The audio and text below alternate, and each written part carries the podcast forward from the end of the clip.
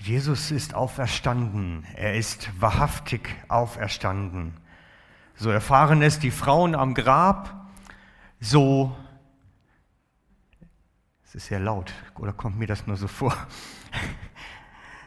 So erfahren es die Frauen am Grab, als sie kommen, um dort nach dem Sabbat in der Morgendämmerung zum Grab zu gehen. Plötzlich fing die Erde an, heftig zu beben. Ein Engel des Herrn war vom Himmel herabgekommen, zum Grab getreten. Er wälzte den Stein weg, setzte sich da drauf. Seine Gestalt leuchtete wie ein Blitz und sein Gewand war weiß wie Schnee. Als die Wächter ihn sahen, zitterten sie vor Angst und fielen wie tot zu Boden. Der Engel sagte zu den Frauen, ihr braucht euch nicht zu fürchten. Ich weiß, ihr sucht Jesus, den Gekreuzigten. Er ist nicht hier, er ist auferstanden, wie er es vorausgesagt hat. Das ist die frohe Botschaft von Ostern, von Ostersonntag. Jesus lebt. Er ist nicht bei den Toten geblieben, er ist nicht im Grab geblieben, sondern das Grab ist leer der Stein ist weggerollt, er ist wahrhaftig auferstanden. Es ist eine der bestgesichertsten Tatsachen der Antike. Es gab mal einen Kriminalprofessor, der sich damit beschäftigt hat und sich gefragt hat, wie würde ein Kriminalist die Beweislage bewerten? Und er sagte nachher, es ist absolut gesichert. Von den Tatsachen her, von den Berichten her, es ist absolut gesichert, es ist eine Tatsache. Christus ist auferstanden. Die Liebe war stärker als der Tod. Die Liebe des Jesus war stärker als der Tod. Der Tod konnte ihn nicht festhalten im Totenreich. Es ging nicht. Es war nicht möglich. Seine Liebe zu dem Vater hinderten ihn daran zu sündigen. Seine Liebe zu den Menschen hinderten ihn daran zu stolpern in seinem Auftrag, nachlässig zu werden. Die Liebe hat ihn gehindert zu sündigen und dadurch konnte ihn der Tod nicht festhalten. Es war nicht möglich. Es war der erste sündlose Mensch, der ins Totenreich kam und wo der Tod keinen Anspruch an ihn hatte. Das ist die Wahrheit. Und so am Rande, auch in unserem Leben hilft uns die Liebe nicht zu sündigen. Wer mit Sünde am Harzen ist und am Knorzen ist, Liebe hindert uns zu sündigen. Dadurch, dass Jesus ohne eigene Sünde ins Totenreich kam, ins Totenreich ging, hatte der Tod kein Anrecht an ihn, konnte ihn nicht festhalten. Der Tod hatte kein Anrecht an seiner Seele, und dadurch konnte er den Tod besiegen, war er stärker. Dadurch hat er ihm die Macht geraubt. Jesus wusste bereits vor seinem Tod, dass es so kommen würde. Er sagte es den Schriftgelehrten, den Pharisäern, dem Hohen Rat, berichtete er dies. Als es Tag wurde, versammelte sich die Ältestenschaft des jüdischen Volkes sowie die führenden Priester und die Schriftgelehrten zu einer Sitzung des Hohen Rates, ließen Jesus vorführen. Bist du der Messias? fragten sie ihn. Er entgegnete, wenn ich es euch sage, glaubt ihr es mir ja doch nicht. Und wenn ich euch frage, antwortet ihr nicht. Aber von jetzt an wird der Menschensohn an der rechten Seite des allmächtigen Gottes sitzen. Er wird zur Rechten des allmächtigen Gottes sitzen. Er wusste, er kann nicht im Totenreich bleiben. Er wusste es vorher. Der Tod hat kein Anrecht an ihm gehabt. Und er wusste dies genau. Und dadurch, dass Jesus den Tod besiegt hat, Dadurch ist es möglich, dass keine Seele mehr ins Totenreich muss. Jede Seele muss nach dem Versterben des Körpers direkt vor Gott erscheinen. Das Totenreich hat keinen Anspruch mehr, sondern jeder muss sofort vor dem Herrn erscheinen. So erlebt es Stephanus bei der Steinigung. Ich sehe den Sohn zur Rechten Gottes sitzen, sagt er den Pharisäern. Aber auch Paulus schreibt dies an den Brief an die Korinther, der zweite Brief an die Korinther ist es.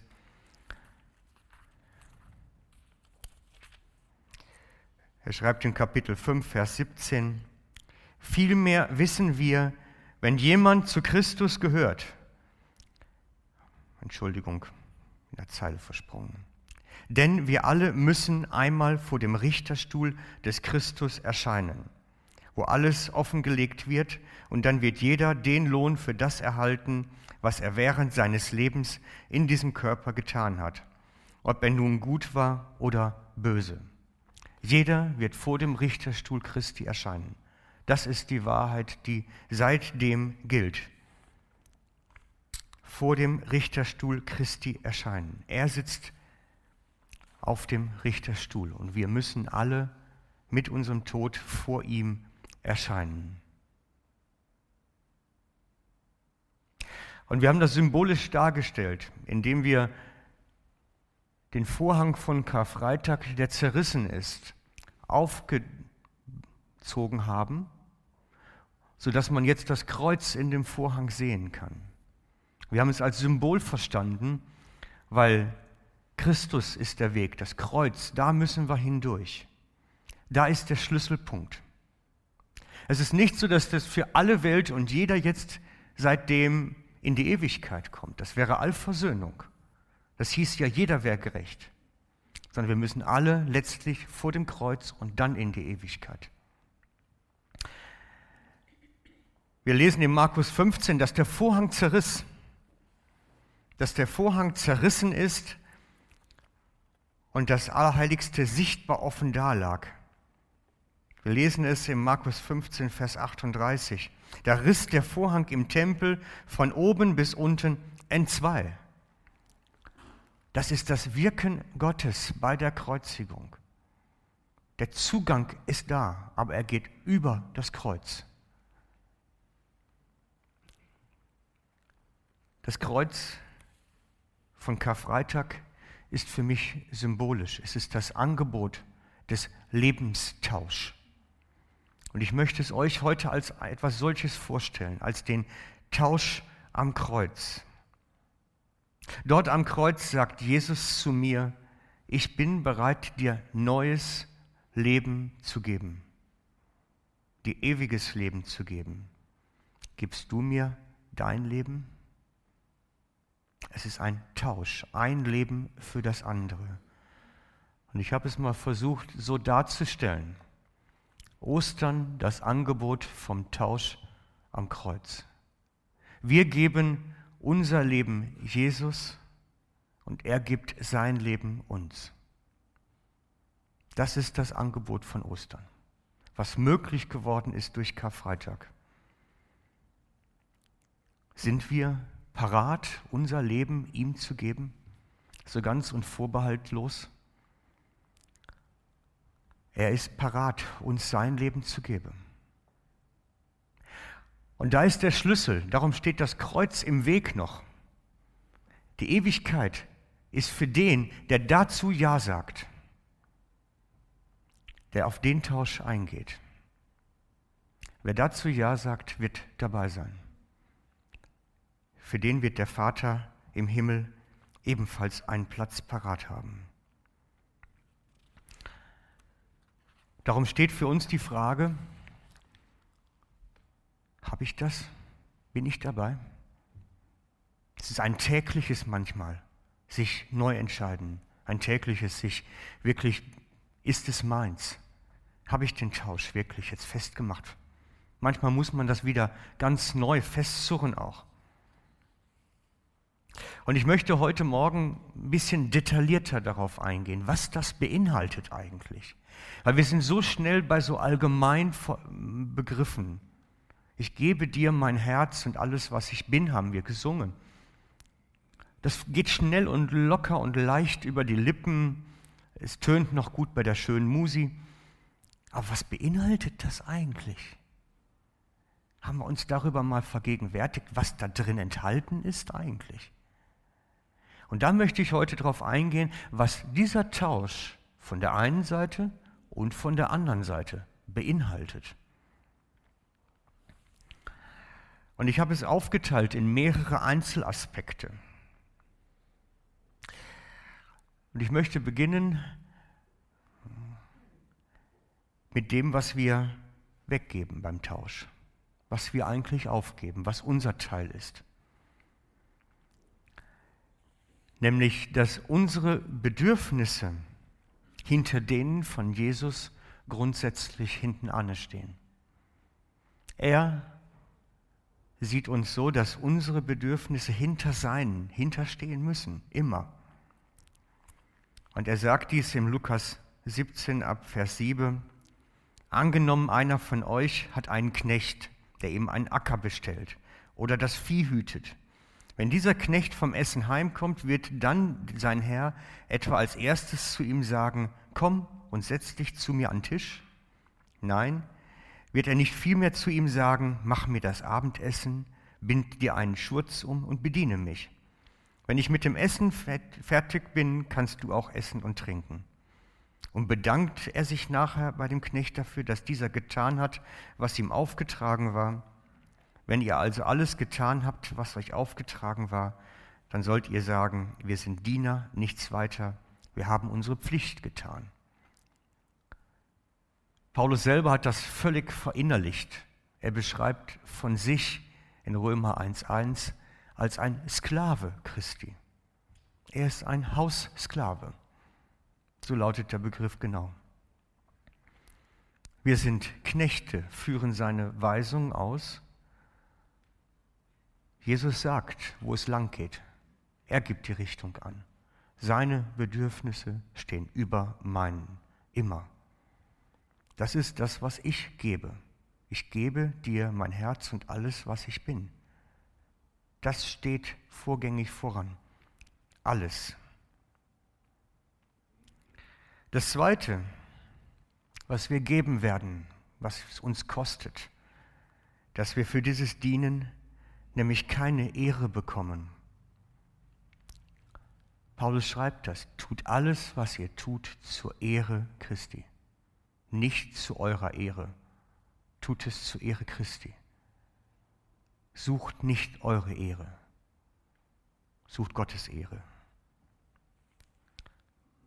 Für die, die mitschreiben, steht im 1. Korinther 10, 31. Das dritte, wir nehmen so ein bisschen an Schlagzahl zu, dass wir uns nicht wehren dürfen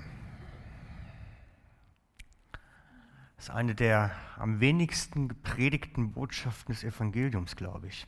Die Botschaft der Wehrlosigkeit, des fast schon Pazifismus, muss man es nennen.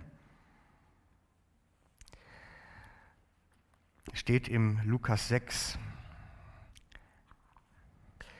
ab Vers 27. Aber euch, die ihr zu mir gehört, sage ich, liebt eure Feinde, tut Gutes denen, die euch hassen, segnet, die euch verfluchen, betet für die, die euch Böses tun. Schlägt dich jemand auf die eine Backe, dann halt ihm auch die andere hin. Das ist eine Lebenshaltung, da geht es nicht um einen Moment. Es ist eine Lebenshaltung der Wehrlosigkeit. Der Herr ist der, der mich rächt, der mich richtet. Er ist der, sich, der sich kümmert der Lebendige, der Auferstandene. Nicht ich muss mich verteidigen. Das ist eine Lebenseinstellung. Und daran anschließend dann sich bestehlen lassen. Ich muss gestehen, das fällt mir fast noch schwerer. Ich weiß nicht, wie es euch geht. Ist beides nicht lustig. Aber sich bestehlen lassen finde ich noch schlimmer, als sich einen mal auf die Wange hauen lassen. Das liegt vielleicht an meiner Mentalität auch ein bisschen. Das ist nämlich die Fortsetzung von dem Vers von eben. Und nimmt dir jemand den Mantel, dann lass ihm auch das Hemd. Denkt man, ugh, nee, ist mein Hemd. Ich habe dafür gearbeitet. Ich will ich wieder haben. Nein, Jesus sagt, lass dich bestehlen. Und ich habe die Erfahrung gemacht, da mehrmals beobachtet bei anderen oder auch selbst erlebt, dass wenn ich anfange, das mir wieder zurückzuholen, wo mir jemand weggenommen hat, es kommt mal schräg. Es kommt nicht gut irgendwie. Warum auch immer. Es hat nie richtig geklappt.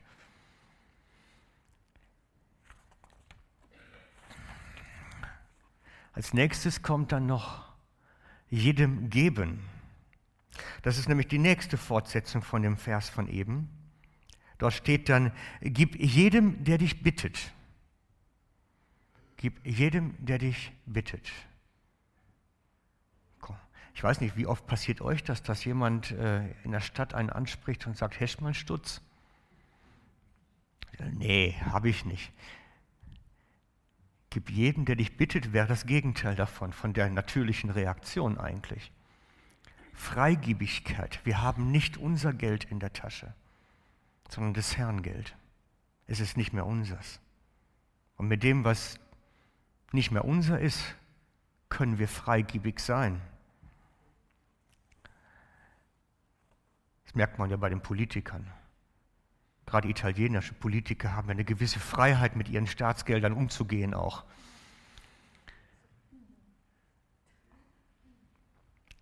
Irgendwie möchte Gott das auch, dass wir freigebig mit seinem sind. Gib dem, der dich bittet. Und wenn ich das so ein bisschen zusammenfasse mit noch einigen anderen Aspekten und Stellen, komme ich auf eine Zusammenfassung. Und diese Zusammenfassung, oh, Entschuldigung, Verfolgung erleiden, auch das kommt noch dazu.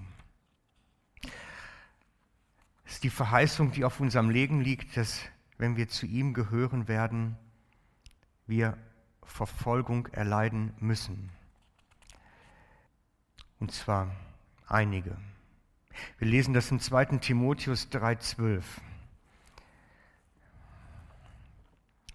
Im Übrigen sind Verfolgung etwas, womit alle rechnen müssen, die zu Jesus Christus gehören und entschlossen sind, so zu leben, dass Gott geehrt wird. Jeder von uns muss damit Rechnung, Verfolgung zu erleiden. Es ist natürlich in unseren Breitengraden nicht gerade so eine Verfolgung wie in Nordkorea. Also es gibt ja wirklich Länder, wenn man da als Christ lebt, da muss man ständig mit Inhaftierung rechnen. Ständig damit rechnen, seinen Arbeitsplatz, seinen Besitz zu verlieren. Ich glaube, mankisch bei uns ist Verfolgung in unserem Jahrtausend in der westlichen Welt etwas anders. Es, es scheint mir trotzdem was da zu sein, was uns hindert, freimütig mit dem Glauben umzugehen, was uns wie das Mul verschließt und Ängste macht.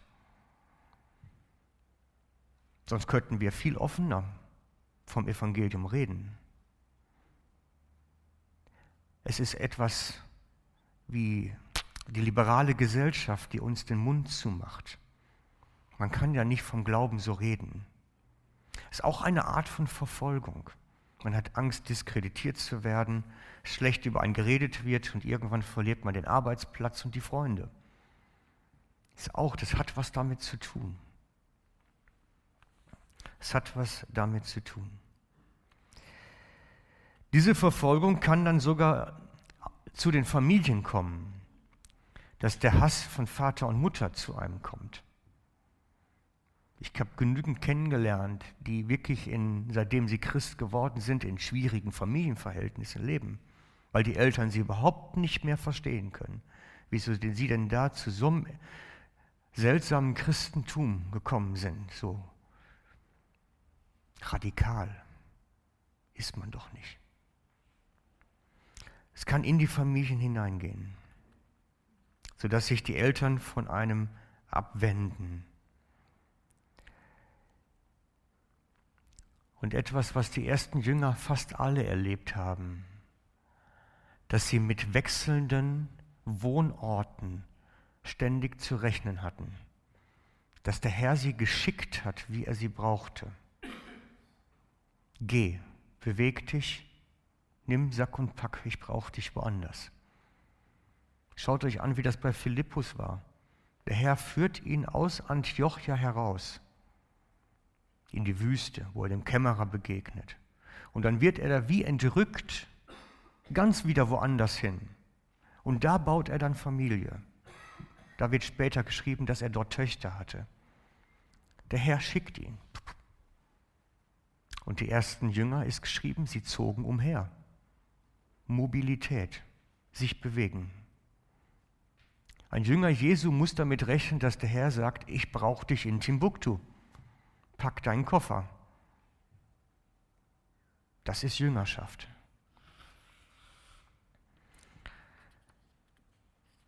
Natürlich werden nicht alle geschickt, das ist klar. Aber Jesus sagt uns, rechnet damit. Habt das auf der Rechnung, dass ich dich woanders brauche. Jesus selber erklärt es einem Schriftgelehrten in Markus 8.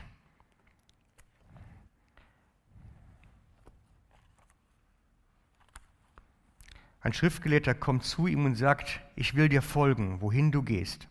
Und Jesus sagt ihm, die Füchse haben ihren Bau, die Vögel ihre Nester, aber der Menschensohn hat keinen Ort, wo er sich ausruhen kann. Es ist ein Bild von dem Unterwegssein. Ich habe kein eigenes Haus, wo ich meinen Kopf hinbetten kann. Unterwegs sein.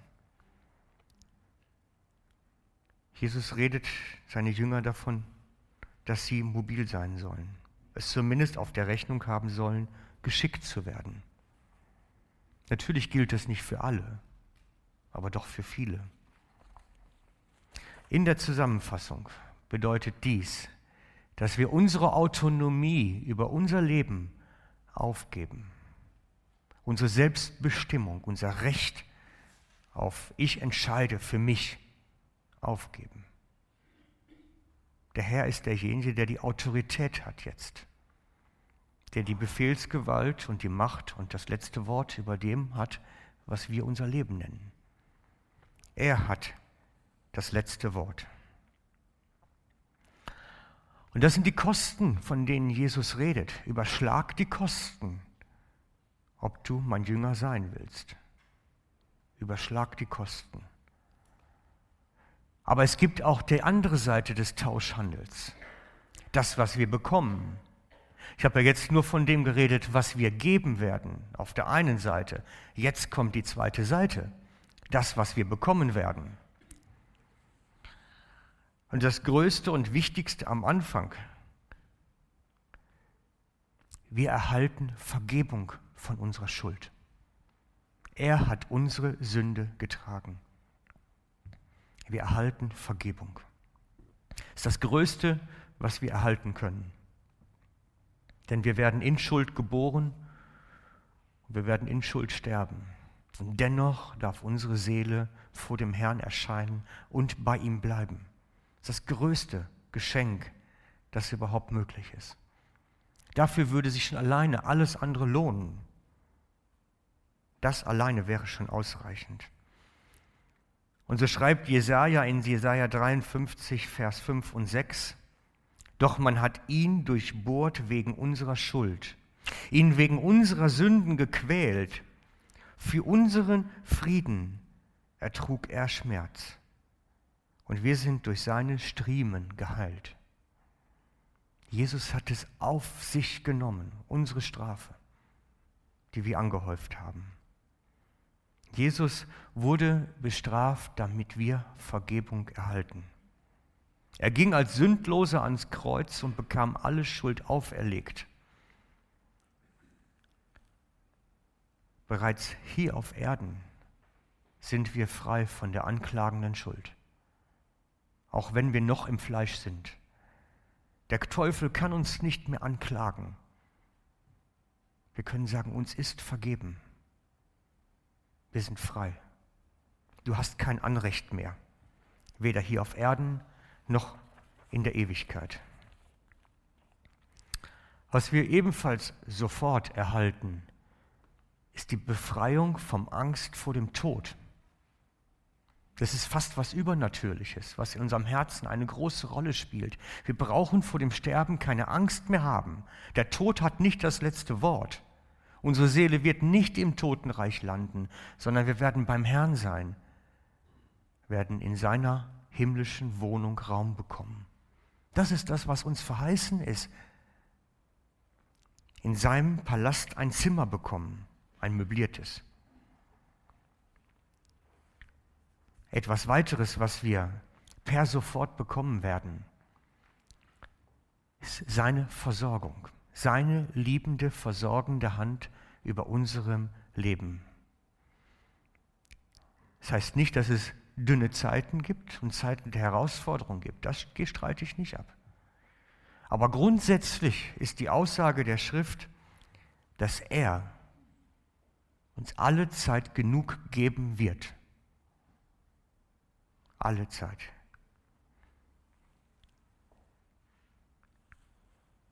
Seine Versorgung liegt auf unserem Leben. Er wird euch in jeder Hinsicht, so heißt es im zweiten Korinther,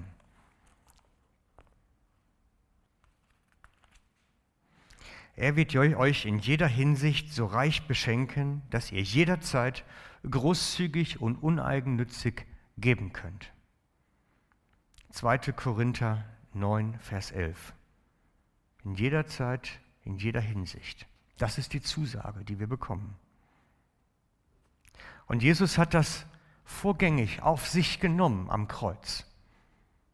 Unsere Armut. Er hat unsere Armut auf sich genommen am Kreuz. Er hat Durst gehabt.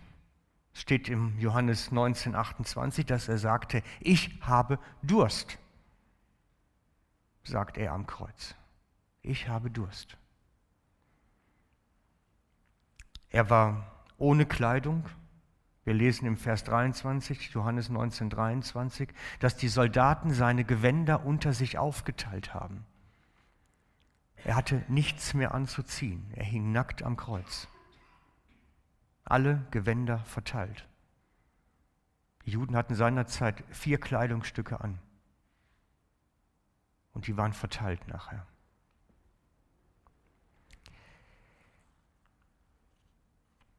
Als Jesus von der Erde ging, hatte er gar nichts mehr. Völlige Armut. Nichts mehr.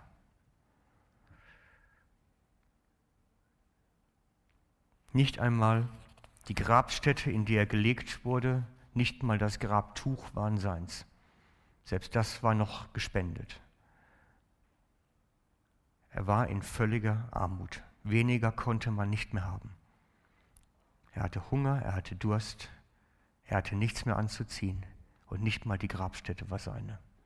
Das ist die totale Armut. Und die hat er auf sich genommen, die totale Armut, damit wir durch ihn zum himmlischen Reichtum kommen. Das ist ein Tauschhandel.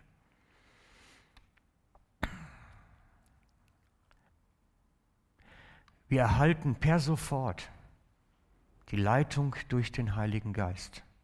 Er hat seinen Heiligen Geist uns gegeben, dass wir allzeit seine Gegenwart bei uns haben, seinen Trost, seine Leitung, seine Führung, alle Zeit. Jesus ging zum Vater zurück, damit wir seinen Geist bekommen. Es musste so kommen, sonst wäre es nicht möglich gewesen. Wir haben per sofort den Schutz vor dem Teufel und seinen Helfern. Seine Kraft in unserem Leben macht es. Die Kraft des Teufels ist gebrochen. Wir halten einige sofort, aber die wesentliche Sache in Ewigkeit. Neues Leben, die Heilung von Krankheit und Tod, die Heilung von unseren Gebrechen in Ewigkeit. Er trug am Kreuz unsere Krankheit, damit wir geheilt würden. Wir haben das schon mehrfach thematisiert hier. In der Ewigkeit wird kein Gebrechen mehr an uns sein, nicht mal eine körperliche Narbe sichtbar sein. Und einige bekommen schon einen kleinen Vorgeschmack hier auf Erden, wenn für sie gebetet wird und es passiert etwas. So steht im Jesaja 53, dass er unsere Krankheit getragen hat und unsere Schmerzen auf sich genommen hat. Das ist der Tauschhandel. Er hat es zu sich genommen, damit wir befreit sind davon. Jesus ging als gesunder Mann nach Jerusalem zu Fuß und nachher konnte er das Holz nicht mehr tragen. So hatten sie ihn misshandelt. Als er gekreuzigt wurde, war er wirklich krank. Da hat er alle Krankheit getragen. Etwas weiteres, was wir später bekommen, aber was jetzt schon beginnt, aber in der Ewigkeit vollendet sein wird, ist ein Leben in seiner Ruhe. Hier und da haben wir jetzt schon einen Vorgeschmack, was es heißt, in seiner Ruhe zu sein. Aber in der Ewigkeit werden wir vollendet in seiner Ruhe ankommen. Es ist durch das Kreuz, durch seine Auferstehung möglich geworden.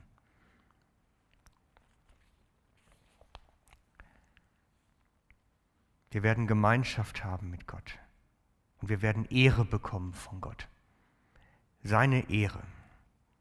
Jesus ertrug am Kreuz die Schmach, damit wir beim Vater zu Ehren kommen. Das ist der Tausch.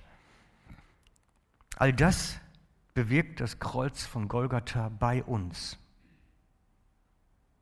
All das kann es bewirken, wenn wir auf den Tauschhandel eingehen, wenn wir Ja sagen dazu.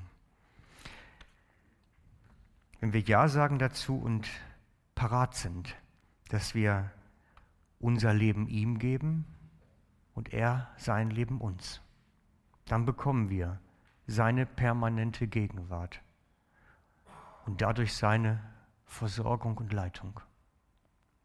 Das ist der Tauschhandel. Und darum haben wir das Kreuz in den Vorhang gesetzt.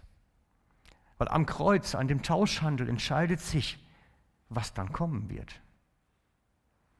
Sage ich Ja dazu? All das kann im Heute beginnen und in der Ewigkeit enden. Möchtest du, dass neues Leben bei dir entsteht? Dass neues Leben aufbricht? Es wird wesentlich davon abhängen, wie wir auf dieses Tauschangebot eingehen. Mein Leben für ihn und sein Leben für mich. Das ist das Angebot.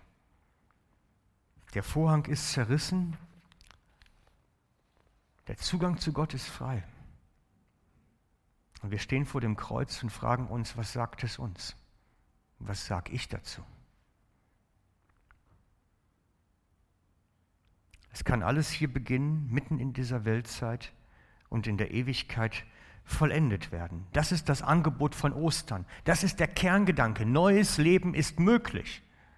Neues Leben bricht an. Und darum zitiere ich zum Abschluss den 2. Korinther 5,17.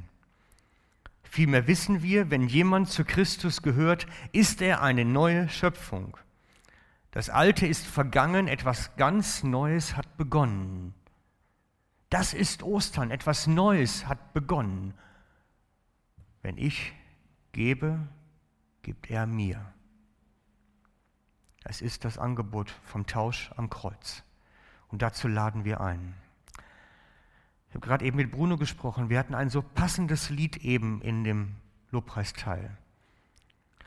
Und es wäre mir wirklich ein Wunsch, können wir das vielleicht als unser Gebet, als unsere Antwort nochmal singen?